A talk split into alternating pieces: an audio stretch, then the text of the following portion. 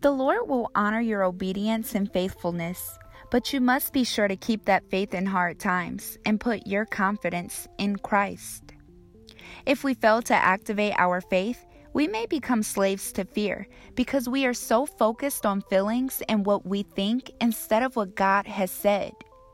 The enemy will use fear to open the door to anxiety, doubt, discouragement, worry, and confusion as he tries to immobilize our spiritual lives. We must trust God and rest in Him to protect ourselves from the enemy and his evil schemes. Fear can cause us to be overwhelmed and put us on a path of darkness, controlling our thoughts and decision making. But Proverbs chapter 3, verses 5 and 6 says that we must trust in the Lord with all our heart and lean not on our own understanding, acknowledging Him in all our ways so that He may make our path straight. The enemy wants you to be confused. He wants you to feel like things are out of order. He wants you to doubt yourself and all that God has already promised. But Jesus Christ is not the author of confusion. He does things in perfect order, and He is always working, even when your situation looks a mess. But don't let fear win. You have the authority over Satan, and you have the power to speak what God said over your life.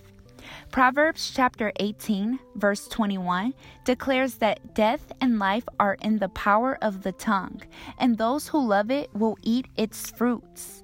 So speak life and not death. Replace fears with His truth.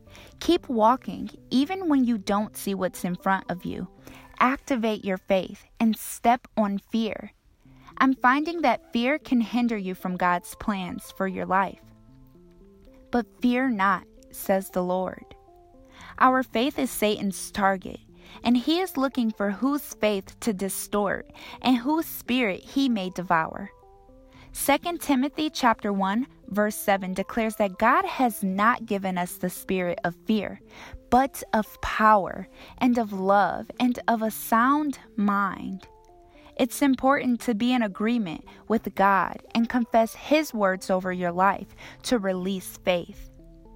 I was starting to question what I had been believing in God for, and suddenly I started to feel disconnected I didn't understand what I had done wrong. I felt like I missed out on God and was waiting to feel Him. But I'm learning that God isn't a feeling. God is living inside of you, and He will never leave you or forsake you.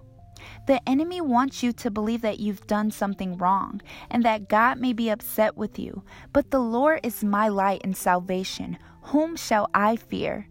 You have to choose faith over fear and focus on His truths and His strengths in uncertain times. Trust that He is with you no matter what you face. God's got you. So don't forget to stay connected and keep your faith.